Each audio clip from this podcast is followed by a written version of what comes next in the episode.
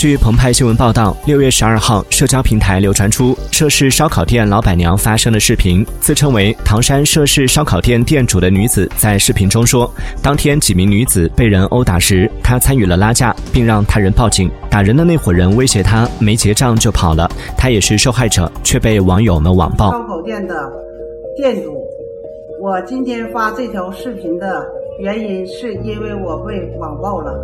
有挺多网友攻击我，发微信、打电话，电话已经现在打爆了，都无法影响我无法营业和生活了。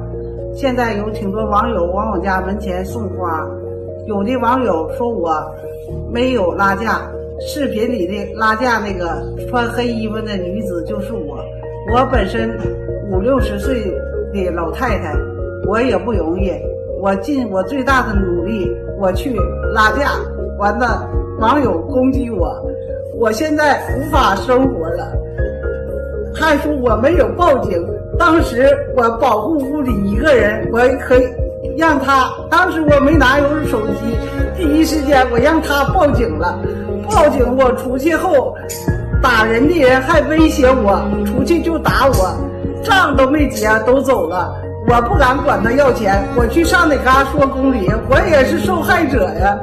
你说这个原因，我去找哪儿诉说呀？现在店面不可以营业，网友骂我的，说啥的都有，那视频都在存在之中。